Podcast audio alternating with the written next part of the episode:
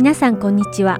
ハートソウル福音放送2月15日の日本語放送をお聞きいただいています。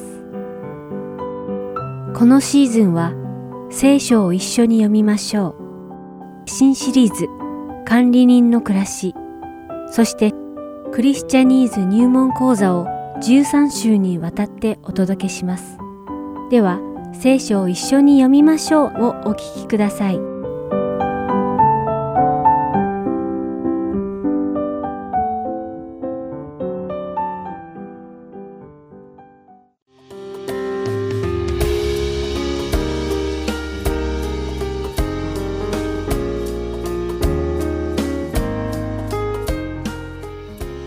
さんこんにちは。聖書を一緒に読みましょうのお時間です。お相手はダイヤモンド優子がお送りします。皆さんは夜寝る前にベッドで横になってなんであの時あんなこと言ってしまったのだろうと後悔したことがありますか？自分の発言を後で恥ずかしく思って時間を巻き戻したいと考えた経験はないでしょうか？言葉というものは、意図も簡単に口から出てきます。私たちが何かを思った途端に言葉は出てきます。時には考えるよりも早く口から言葉が出てくることもあります。言葉は私たちの思いや考えを他人に伝えるためにとても重要な手段です。私たちが言葉をうまく使えば他人を励まし、希望や力を与えてあげることもできます。しかし、私たちが言葉を間違って発してしまうと、他人をがっかりさせたり、悲しませたり、また傷つけたりします。ですから、私たちは言葉を上手に使わなければなりません。三つの黄金の門という有名な詩があるのですが、それにはこのように書かれています。話す前にいつも三つの黄金の門を通るようにしなさい。すべてが狭き門だ。はじめの門。それは本当か。二番目の門。それは必要な言葉か。三番目の門。それは親切な言葉か。この詩にあるように、私たちが言葉を発するとき、私たちはこの詩にある三つのことに気をつけて発すれば、おそらく多くの争いや悲しみ、また他人を傷つけるというようなことはなくなるでしょう。実は今日皆さんと一緒にお読みするヤコブの手紙第三章は、私たちが発する言葉の重要さについて書かれています。そこには、下は火であり、不義の世界です。下は私たちの器官の一つですが、体全体を汚し、人生の車輪を焼き、そしてゲヘナの火によって焼かれます、とあります。私たちが間違って舌を使うと、それは私たちの体全体を汚し、私たちの人生の車輪を焼き、ゲヘナの火によって焼かれるとあります。皆さんは神様が与えられた舌を神様が許された言葉のために使っていますか？皆様が舌を使うとき、神様に栄光を期すことのできる使い方をされることを願います。天のお父様、私たちが神様を賛美する言葉と呪いの言葉が同じ口から発することがありませんように、私たちが注意深く賢い舌の使い方ができるように導いてください。イエス様の皆においてお祈りします。アーメン。それでは、ヤコブの手紙第3章を読みして、今日の聖書を一緒に読みましょう終わりたいと思います。私の兄弟たち、多くの者が教師になってはいけません。ご承知のように、私たち教師は格別厳しい裁きを受けるのです。私たちは皆多くの点で失敗をするものです。もし言葉で失敗しない人がいたら、その人は体全体も立派に制御できる完全な人です。馬を御するために靴輪をその口にかけると、馬の体全体を引き回すことができます。また、船を見なさい。あのように大きなものが強い風に押されている時でも、ごく小さな火事によって、舵を取る人の思い通りのところへ持っていかれるのです。同様に、舌も小さな器官ですが、大きなことを言って誇るのです。ご覧なさい。あのように小さい火があのような大きい森を燃やします。舌は火であり、不義の世界です。舌は私たちの器官の一つですが、体全体を汚し、人生の車輪を焼き、そしてゲヘナの火によって焼かれます。どのような種類の獣も鳥も、這う者も海の生き物も人類によって制されるし、すでに制されています。しかし、舌を制御することは誰にもできません。それは少しもじっとしていない悪であり、死の毒に満ちています。私たちは舌をもって、主であり父である方を褒めたたえ、同じ舌をもって神にかたどって作られた人を呪います。賛美と呪いが同じ口から出てくるのです。私の兄弟たち、このようなことはあってはなりません。泉が甘い水と苦い水を同じ穴から湧き上がらせるというようなことがあるでしょうか。私の兄弟たち、イチジクの木がオリーブの実をならせたり、ブドウの木がイチジクの実をならせたりするようなことはできることでしょうか。塩水が甘い水を出すこともできないことです。あなた方のうちで知恵のある賢い人は誰でしょうか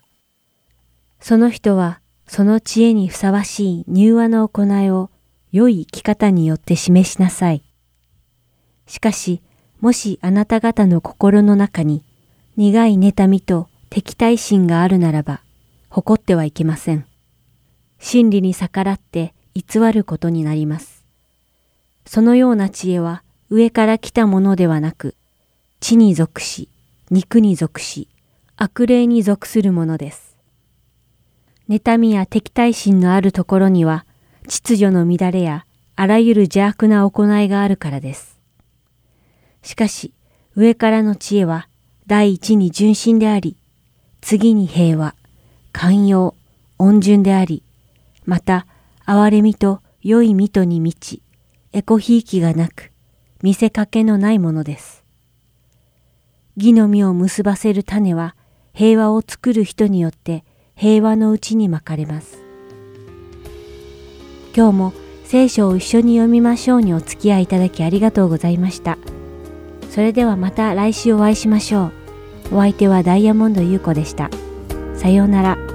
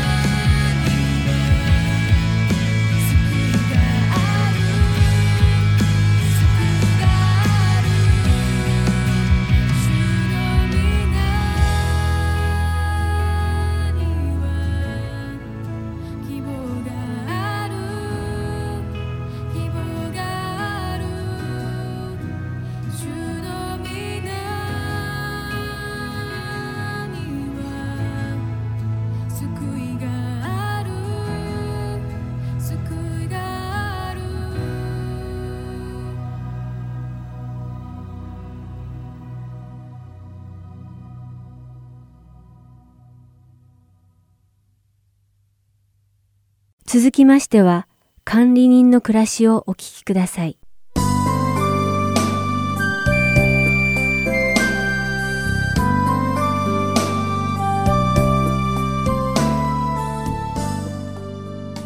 皆さんこんにちは。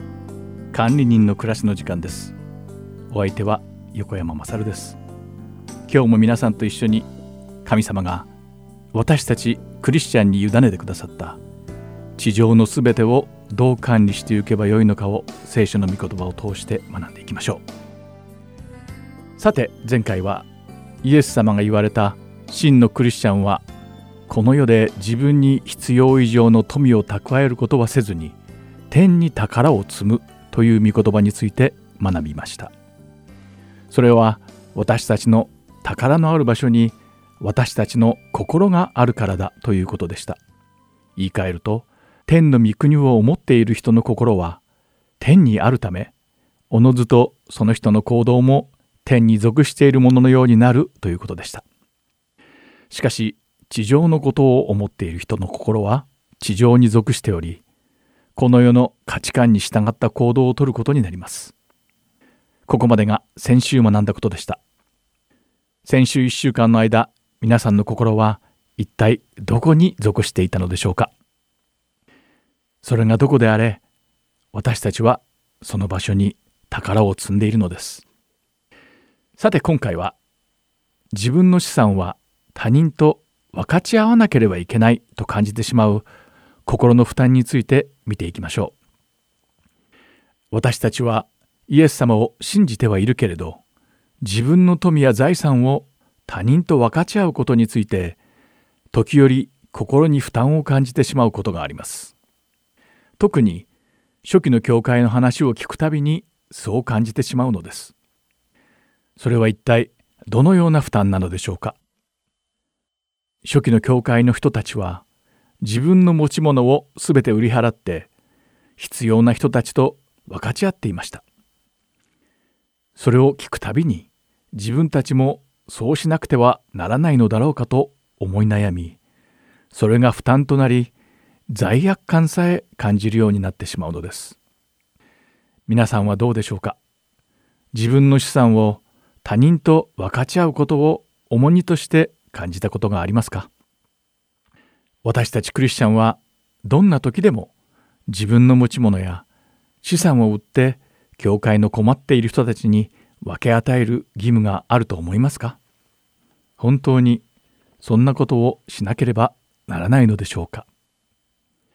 ではこのことについて聖書には一体何と書かれているのかを見ていきましょう。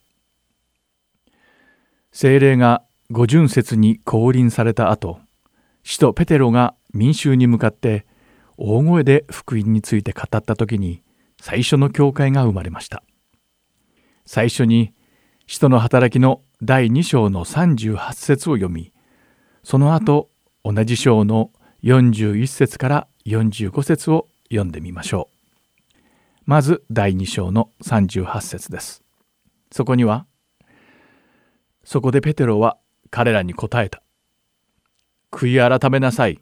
そしてそれぞれ罪を許していただくためにイエス・キリストの名によってバプテスマを受けなさい。そうすれば賜物として聖霊を受けるでしょう。と書かれています。そして41節から45節です。そこで彼の言葉を受け入れた者はバプテスマを受けた。その日3,000人ほどが弟子に加えられた。そして彼らは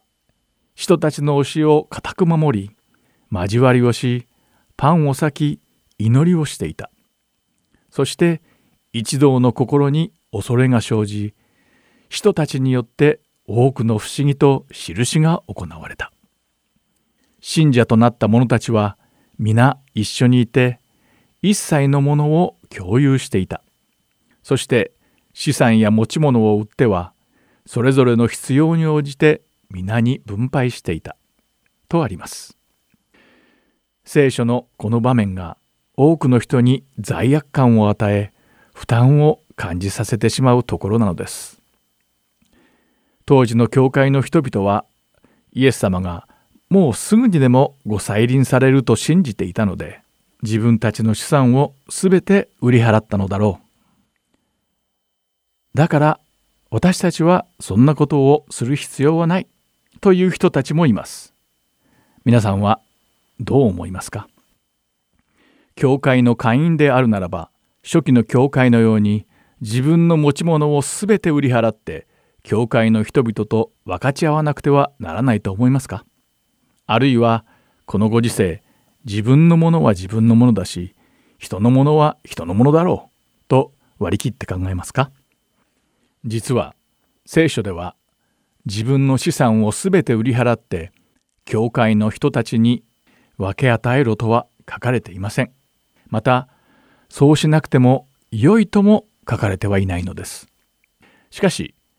私たちの心はどこかでそうしなくてはならないのではないかと感じてそれを負担に感じてしまっているだけなのです。使徒ペテロは人々にまず自分の罪を告白して悔い改めなさいと言いました。そうすることで罪が許され精霊という賜物を受けることができるのです。では罪を悔い改めるとはどういうことなのでしょうかそれは自分の心と考え方を変えるということです。正しいことに立ち返るということなのです。つまり本当に悔い改めた人というのは価値観が激変しそれによってその人の人生そのものが変わってしまうのです。そして先ほど一緒に読んだ御言葉からわかるように初期の教会ではそのようなことが実際に起きていたのです。彼らは悔い改めイエス・キリストを通して罪も許され精霊という賜物を受け人生がガラッと変わってしまったのです。それは一体どんな変化だったのでしょうか初期教会の信仰者たちは使徒の教えを学び一緒に暮らし始め一緒に食事をとり心を一つにして皆で祈っていたのです。自分たちの資産や財産をすべて皆と分かち合っていました。持ち物を売り払い必要としている人に分け与えていたのです。バプテスマのヨハネが民衆に悔い改めよと言った後に語ったメッセージを覚えていますか？ヨハネは誰でも下着を余計に持っている者は何も持たない者に分け与え余分な食べ物を持っている者はそれを持たない者に分け与えなさいと言いましたこのバプテスマのヨハネが言ったことが全くそのまま初期の教会の人々に起きたのですしかし聖書は無理してそうしなさいとは言っていません。悔い改めると自然にそのようになると書かれているのです。イエス様がどのようなお方であるのかを知り、天の御国に入ることができるという希望が生まれた時、この世における自分の所有物に対する価値観が変わってしまうのです。先ほど読んだ使徒の働き第2章の45節には、自分の資産や持ち物を売り必要なものがある人にそれを分け与えたと書かれていますが自分の持っている全てをすぐに売り払ってそれを人にあげてしまったわけではないのです。この説が書かれたギリシャ語の動詞の時制を正しく解釈すると連続して何度も繰り返されたつまり分け与え続けたとなります。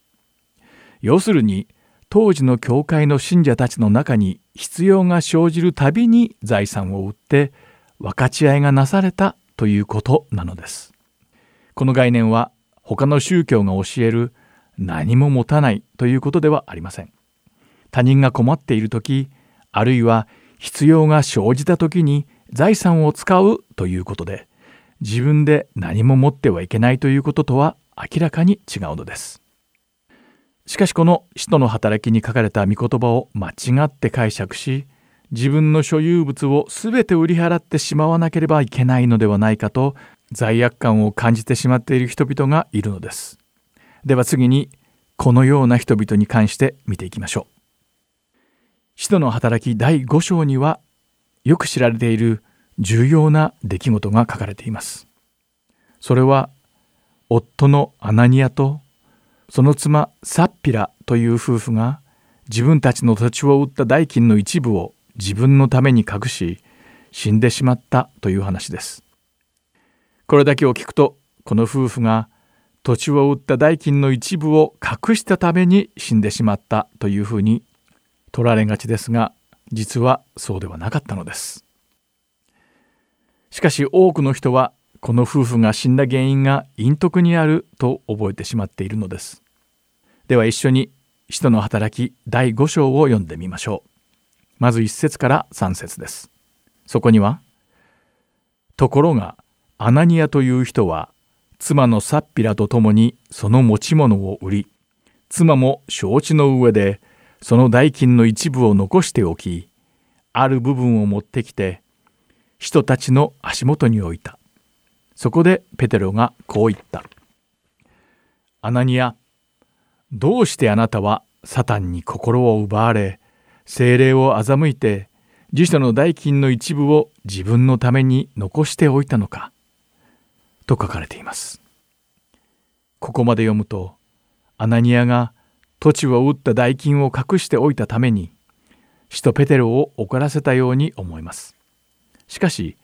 次の4節を読むとそうではないことがわかるのです。そこには「それはもともとあなたのものであり売ってからもあなたの自由になったのではないか。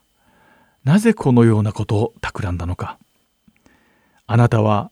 人を欺いたのではなく神を欺いたのだとあります聖書は使徒ペテルの口を借りて一体何を伝えようとしているのでしょうか多くのクリスチャンたちが誤解しているように自分の資産を全て売り払って人のもとに持ってこなくてはいけないのでしょうかいえ決してそうではないのですむしろ正反対だと言えるかもしれません。聖書には売る前の土地はアナニアのものでありそれを売って得た代金もアナニアのものだとあります。またアナニアは自分の土地やお金を自分のものとして自由に使うことができたはずだとも書かれています。誰も何かをアナニアにしろと強いたわけではないのです。しかしアナニアとサッピラというこの夫婦は他の教会の人たちのように自分の持ち物を全て売り払って人のもとに持ってこないといけないと勘違いしてしまっていたのです。そしてそうすることによって自分たちもまたバルナバのように褒められるのではないかと思ってしまったのです。悲しいことにこの誤解と間違った動機によってこの夫婦は神様に嘘をつき人を欺いてしまったのです。これがアナニアとサッピラの夫婦が罰を受けて死んでしまった理由なのです。聖書にはクリスチャンになったら全てを売って他人に分け与えなくてはならないなどとは一言も書かれてはいません。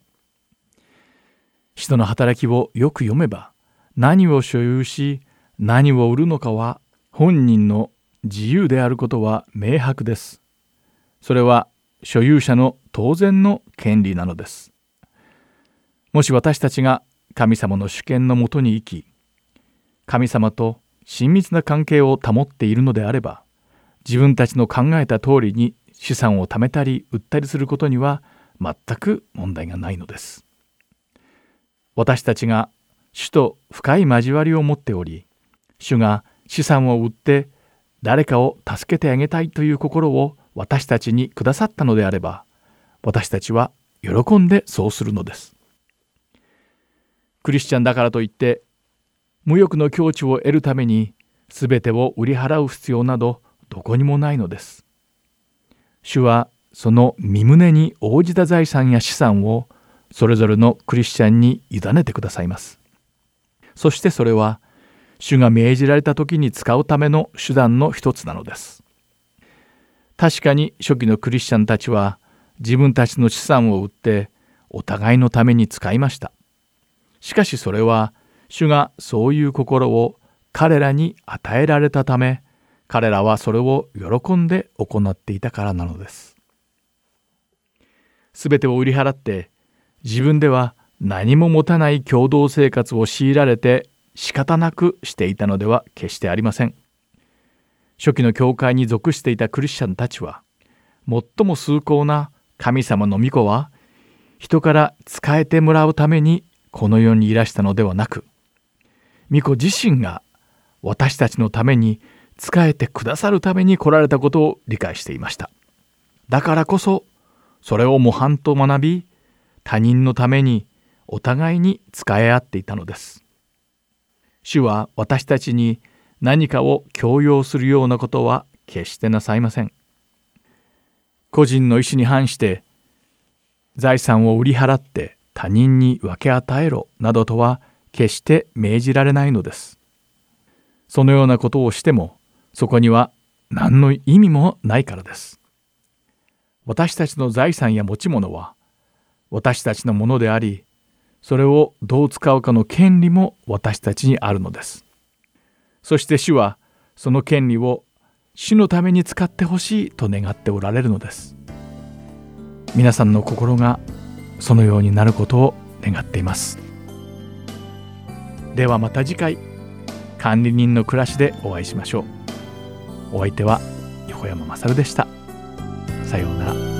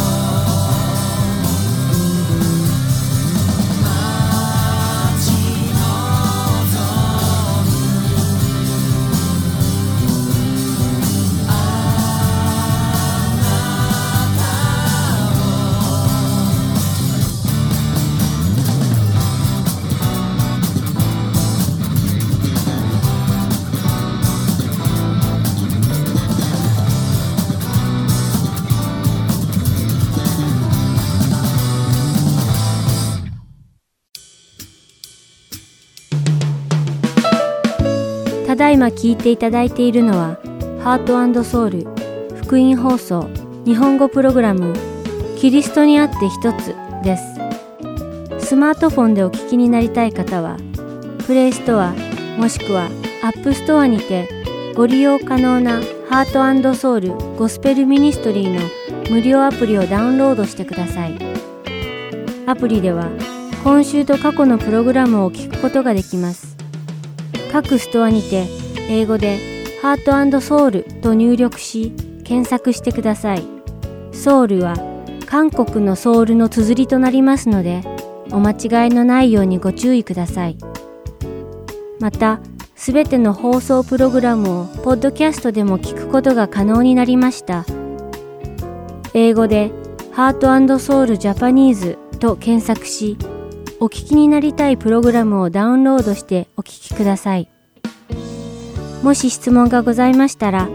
heartandsoul.org at gmail.com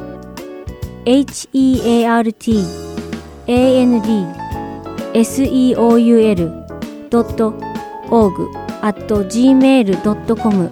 までメールでお知らせください。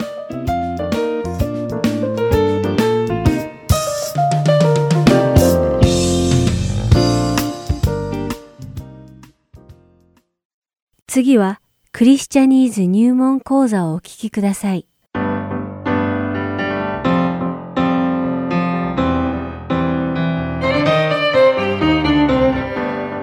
皆さんこんにちは。クリスチャニーズ入門講座の時間です。お相手は関係子です。今日も一緒に楽しくクリスチャン用語について学んでいきましょう。さて、皆さんは教会であなたは洗礼を受けたことがありますか？と必ず聞かれたことがあるのではないでしょうか。教会や教派によって洗礼のやり方は様々ですが、必ず水と父と子と精霊の皆によってというフレーズが共通して使われています。洗礼には一般的に三つの異なった形式が知られています。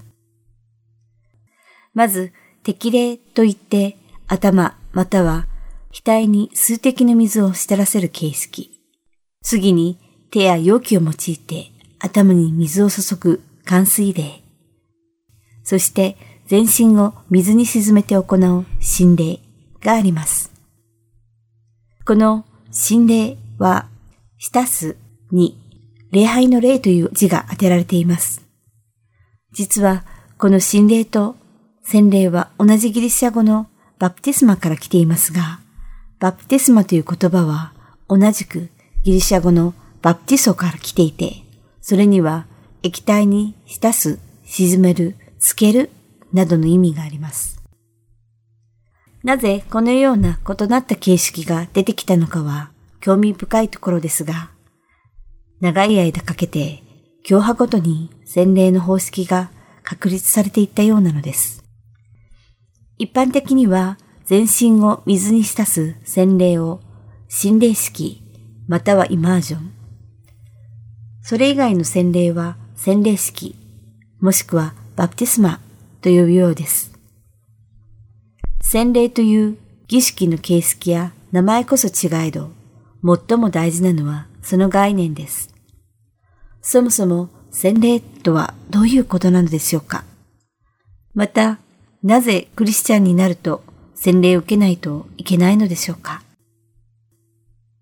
ローマ人への手紙第6章の3節から4節に洗礼が明確に定義されています。使徒パウロは洗礼をキリストの死、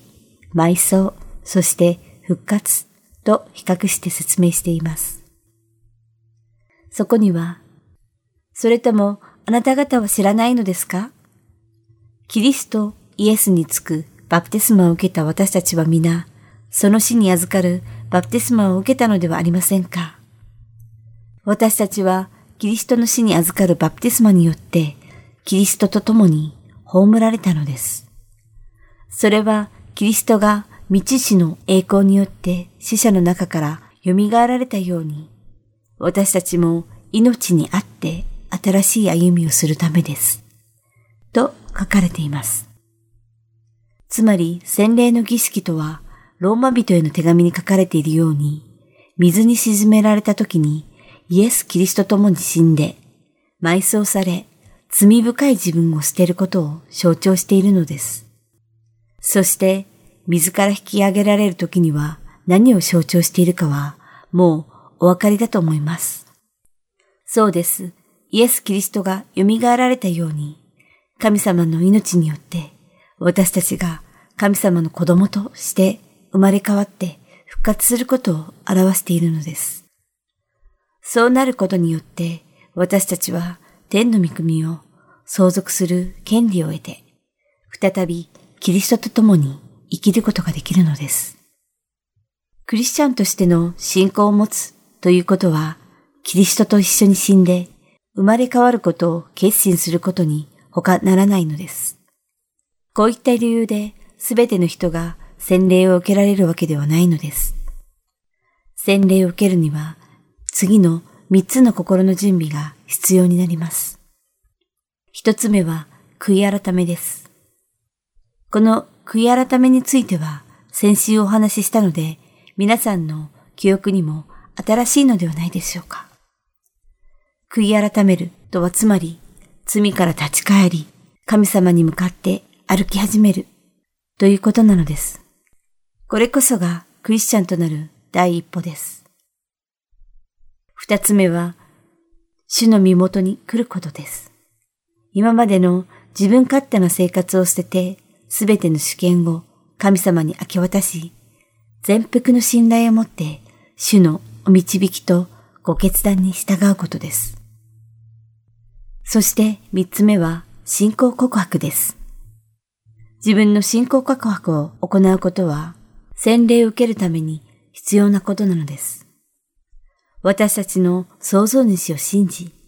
イエス・キリストを救い主と信じ、罪の許しを信じ、また永遠の命を受けることを信じていることを、教会の人々の前で告白して初めてその人は洗礼を受けられるのです。しかし、形式に従うことよりも自分自身に正直であることの方がずっと大切です。もし以前と同じ暮らしをしていくつもりであるなら、洗礼を受けることは全く無意味になってしまうのです。いかがでしたか？洗礼の本当の意味が分かっていただけたでしょうか？私たちが洗礼を受けた時に告白したキリストと共に死んで神様の子供として蘇ったことをいつも心に留め、クリスチャンとして恥ずかしくない信仰生活が送れることを祈っています。ではまた来週、クリスチャニーズ入門講座でお会いしましょう。お相手は関係子でした。さようなら。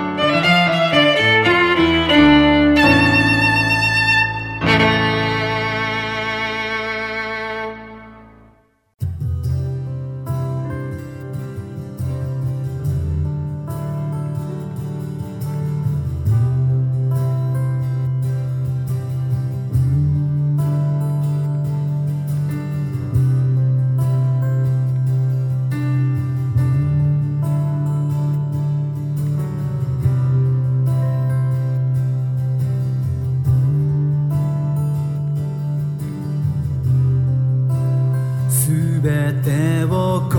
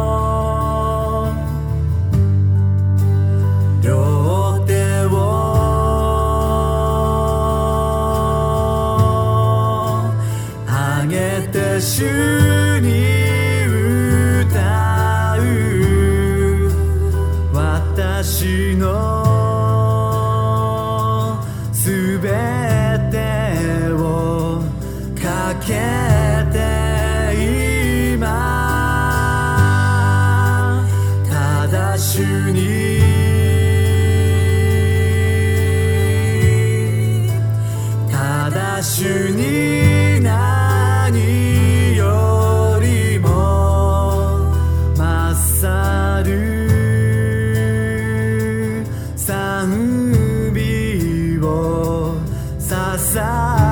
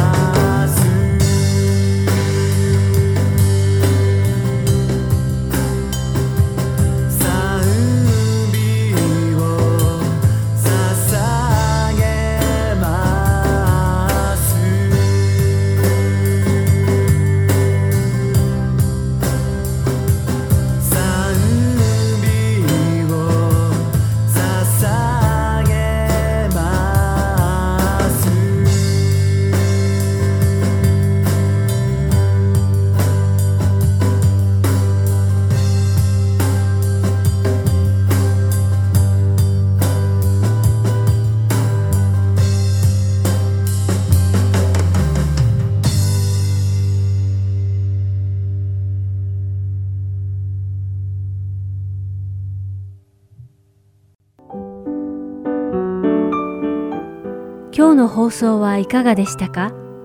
最後までお付き合いくださりありがとうございました。また来週お会いしましょう。